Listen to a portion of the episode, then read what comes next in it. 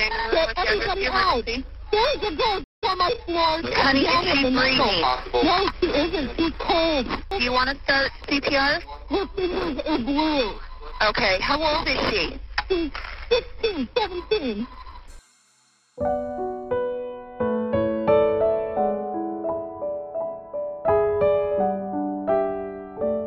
嗨，大家好吗？欢迎收听《黑天鹅》。今天要给大家讲的这起案件，发生的时间早于上一起段建成的案子快十年，两者之间却有着惊人的相似处。他们都从一通惶恐的报案电话开始。警方在抽丝剥茧后所得到的真相，同样令人发指。此案处在二八年华的受害者是两位凶手自己的好同学、好朋友。而他们却以最残忍、最荒谬的理由夺走了他的性命。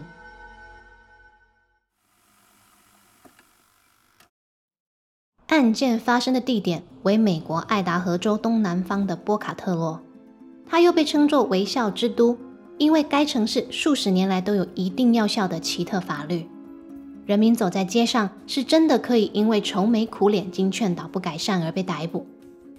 波卡特洛在案发当年约有五万人口，这个小而美的城市，摩门教徒众多，社区关系紧密且安全。它群山环绕的地理位置，带动多样的户外休闲活动，因此非常受观光客的喜爱。但二零零六年，这件骇人听闻的凶案无情袭击了这个城市，范闲和受害者皆未成年的身份，让所有人既心惊又心碎。那么那一年到底发生了什么？两位少年是为何要谋害他们自己的同班同学呢？让我们从二零零六年的九月二十二号说起。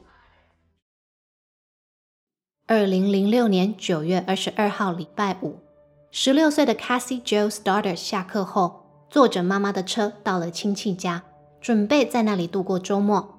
因为亲戚一家三口去旅行前。特别请托了可靠的侄女来帮忙看家，顺便帮忙照顾家里的两只狗狗跟猫咪。那天，Cassie 想说自己一个人也是挺无聊，于是找来了男友陪。小两口还能顺道约个会。男友抵达的时间大约是晚上六点。进门后，他告诉 Cassie，他还邀了另外两个男同学来玩。反正房子大嘛，人多热闹。对于这个临时的通知。Cassie 虽面有难色，但也没有发怒。晚上七点左右，两个男同学到了，Cassie 一样礼貌的带他们在房子里走走逛逛。参观完一圈后，四个高中生就一起在客厅的沙发上吃着冰棒看电影。但屁股都还没坐热，两个男同学却说他们要去戏院看新上档的电影，随后就离开了。Cassie 跟男友不以为意。他们没了电灯泡，也乐得开心。谁知道同学前脚一走，屋子就开始出现了各种灵异现象。先是跳电，整个房子乌漆抹黑；再来是一楼传来稀稀疏疏的声音。稍后电力是恢复了，狗狗还是朝着楼梯口汪汪叫着。小情侣俩哪受得了？两人躲在二楼，谁都不敢下去探究竟。男友看 Cassie 很害怕，便跟妈妈通电话。说他们刚刚经历了一系列恐怖的超自然现象，请求母亲大人准许他在外过夜陪伴女友。妈妈虽不同意，但也提出了个折中方案，说如果 Cassie 愿意的话，可以一起过来睡一晚，隔天早上再驾车载他回亲戚家。Cassie 考虑了一会儿，但想到毕竟已经答应要帮忙看家和照顾毛小孩，她不愿意辜负承诺。因此，最后还是拒绝了男友妈妈的好意。晚间十点三十分，男友的妈妈来接人了。小两口道别后，Cassie 便回到屋子，提心吊胆的待在二楼，希望天赶快亮。隔天周六，Cassie 妈妈 Anna Starter 打电话给女儿，但无人接听。基于对女儿的信任，还有社区一直以来都很良好的治安，妈妈没有多想。决定等女儿自己回电。九月二十四号周日的午后，亲戚一家结束旅行归来，十三岁的表妹知道姐姐在家，特别的兴奋，等不及想跟她一起玩，所以一下车就往屋子里冲。他咚咚咚地跑上二楼，但下一秒就被眼前所见吓得魂飞魄散。客厅里，表姐 Cassie 面朝上倒在血泊中，身体已微微发紫。Cassie 的阿姨见状，立刻拨打了九一一报警。What's going on?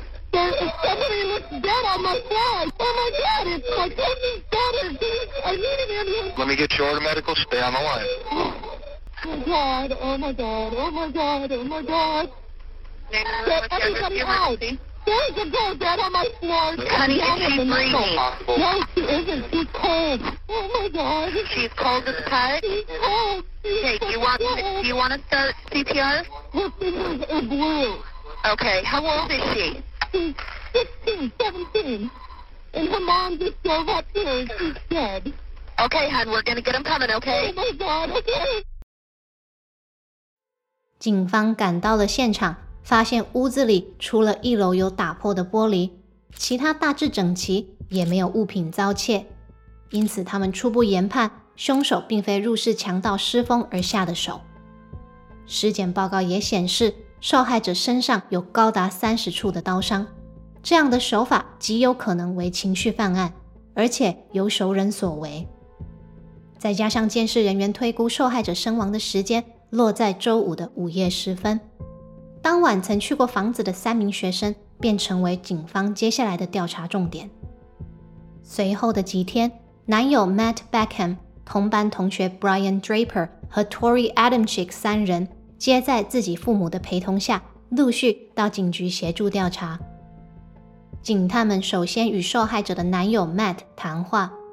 身为最后一个离开房子的人，嫌疑当然最大。不过，他非但有当晚妈妈来接回家的不在场证明，随后还高分通过了测谎。警方即使疑惑，也不得不排除男友涉案的可能。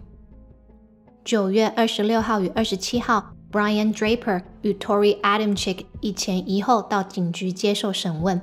一开始，两人交代了一套编排好的故事。但随着警探们的讯问，两人的供词也开始出现了越来越多的漏洞。首先，两人口径一致地说离开房子后去看了电影，但当被问起电影在演啥，两人却同时失智，双双不记得情节，也不记得有什么角色。Brian 甚至不记得售票员是男是女。I I don't exactly know. I remember being I remember being really really, bored. At least you're picking up you're picking up something.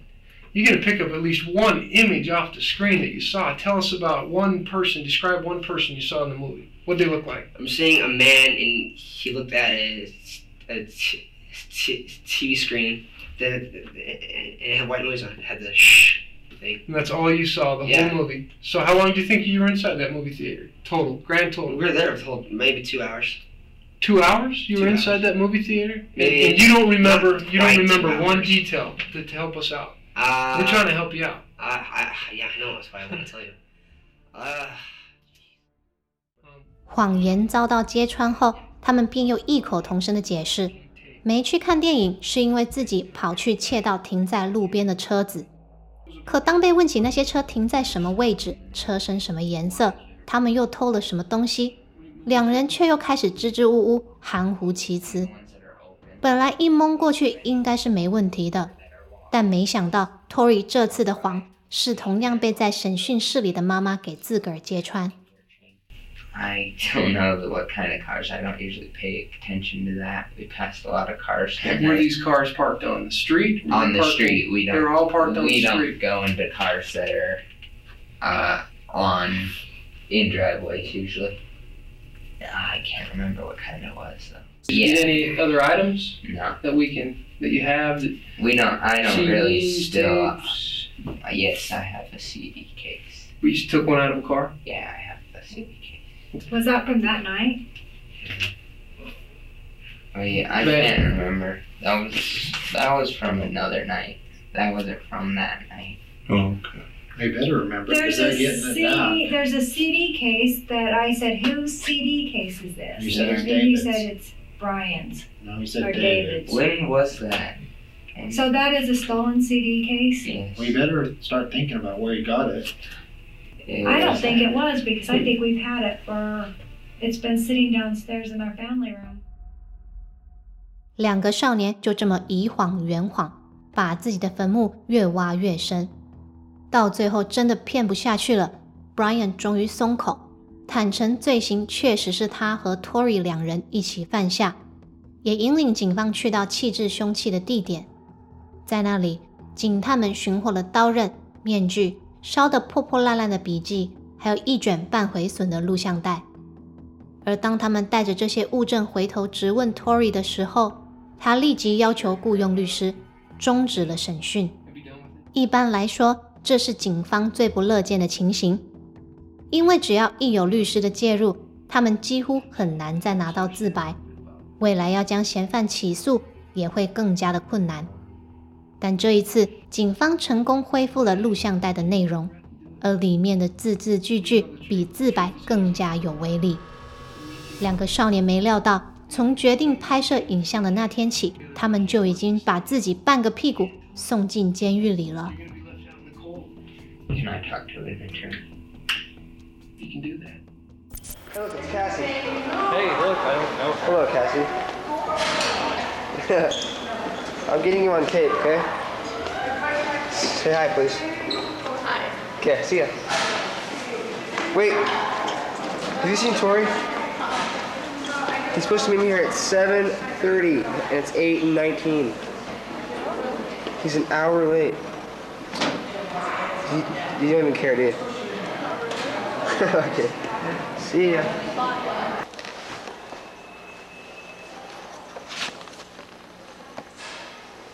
September 22nd, 2006. We're skipping our fourth hour.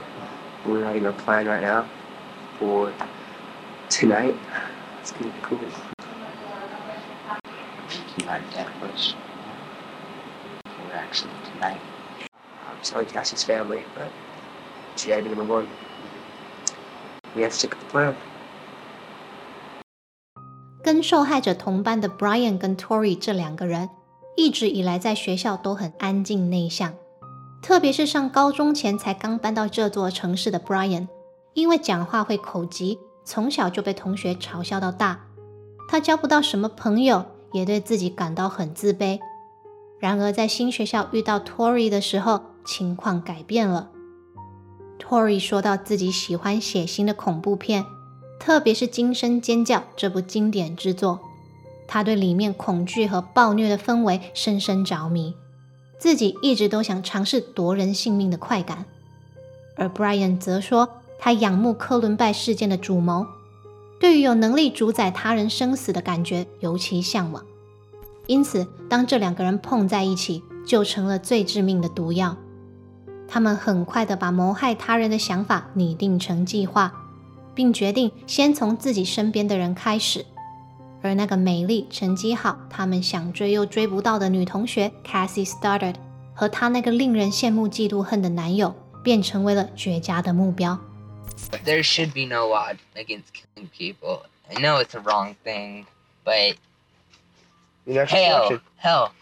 you restrict somebody from it, they're gonna want it more.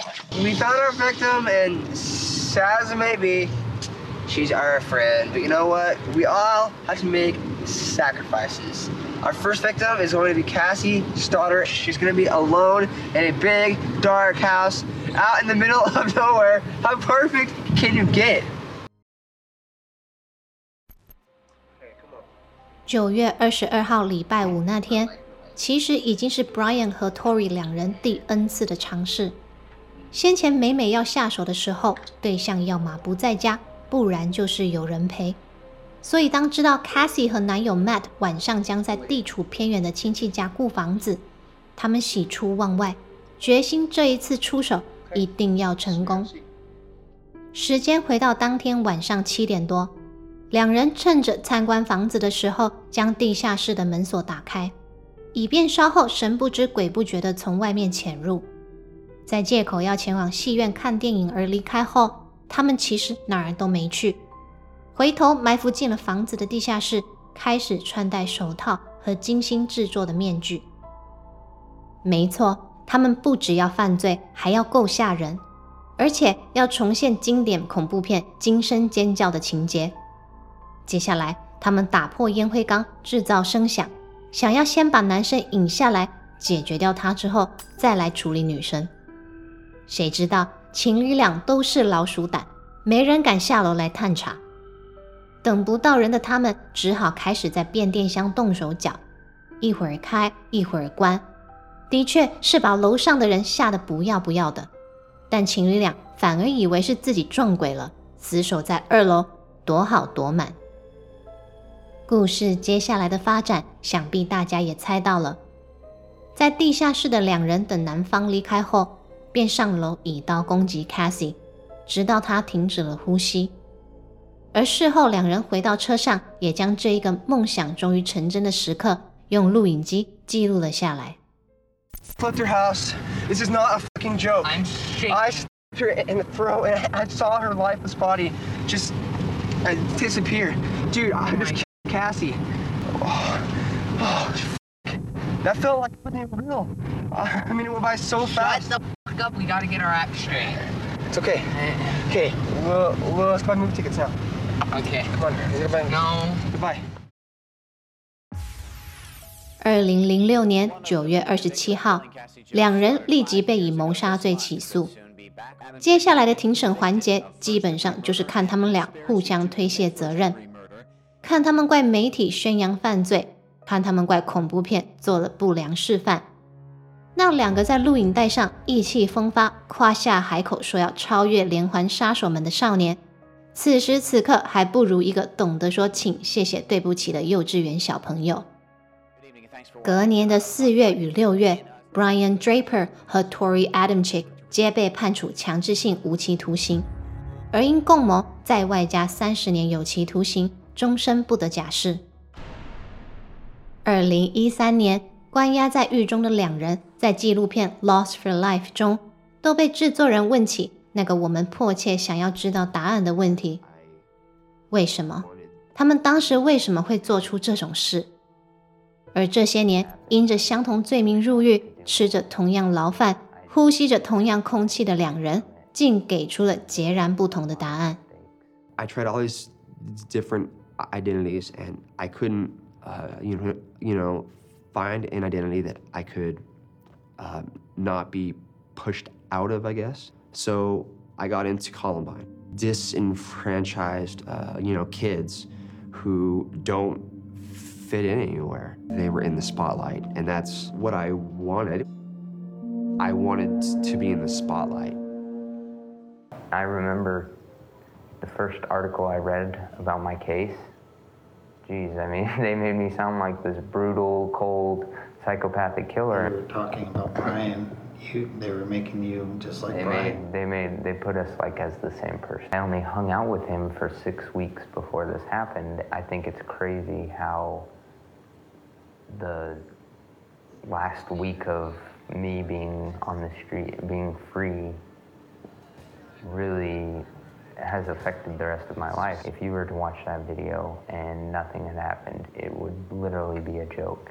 I Tori's a don't good know. kid. Tori, Tori's just a kind, kind, kind person, and we're still a family. He's still every bit as much a part of our family as before.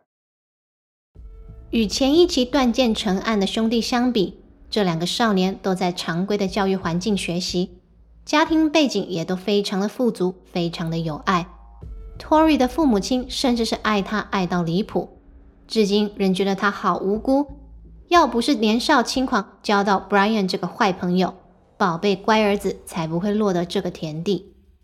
Tory 的妈妈甚至在二零一三年出了书为儿子喊冤，书名取作《The Guilty Innocent》，翻译起来是“有罪的清白之人”。这位阿姨在书中控诉儿子的审判过程有种种的不公，有层层的内幕，也批评儿子的法律团队经验不足，导致输掉了官司。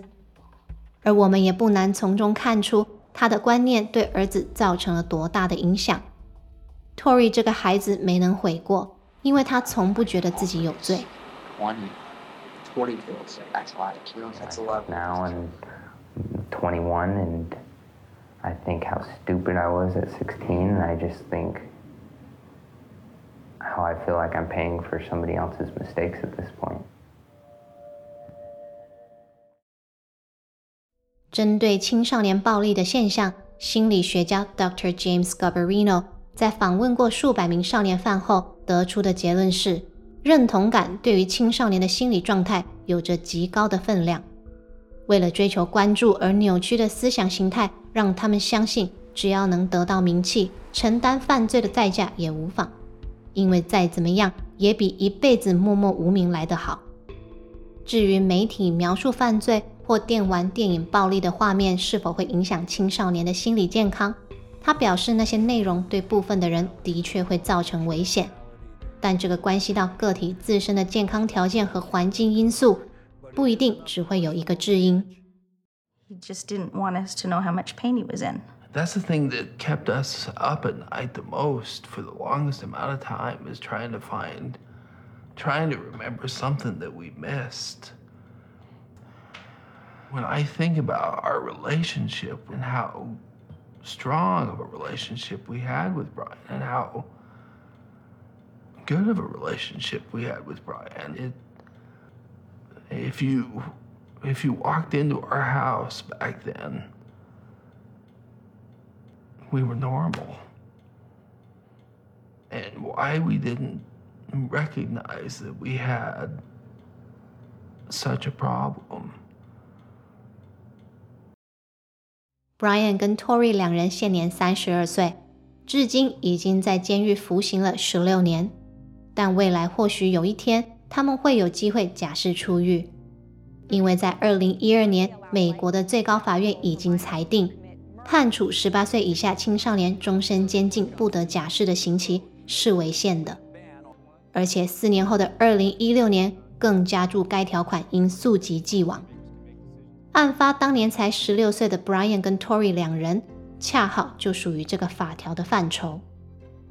二零一零年开始。两人的律师都不断的在为他们上诉，尤其是 Tory，他不停不停的上诉，只是也一直一直被驳回。最近的一次就在今年二零二二年的二月份，但在一个月后的三月二十四号，法院再次将他的上诉驳回。我猜只要可以，他们两人将会继续努力争取机会假释，争取一个能重新做人的机会。可是被他们所害的女孩 Cassie Stutter 和连带被此案打碎的家庭已经再也回不来了。Cassie 的表妹在案发后因为创伤症候群陷入了忧郁，曾尝试轻生。Cassie 的阿姨也因为抑郁丢了工作，光是庞大的医疗费用就快压垮已经七七八八的家。而 Cassie 的妈妈在今年四月因癌症病逝，享年五十七岁。所以，就算受害者家属他们能够原谅，失去的已经换不回来，破镜也无法重圆。愿悲剧不要重演，愿逝者安息，愿现在 Cassie 和妈妈在彩虹的彼端已开心的相聚。此案后续如果有其他的更新，频道也会发布消息告诉大家。这一期的节目到这边就结束了。如果你有什么想法，也欢迎在频道的下方留言，跟大家一起讨论。我们下期节目见，拜拜。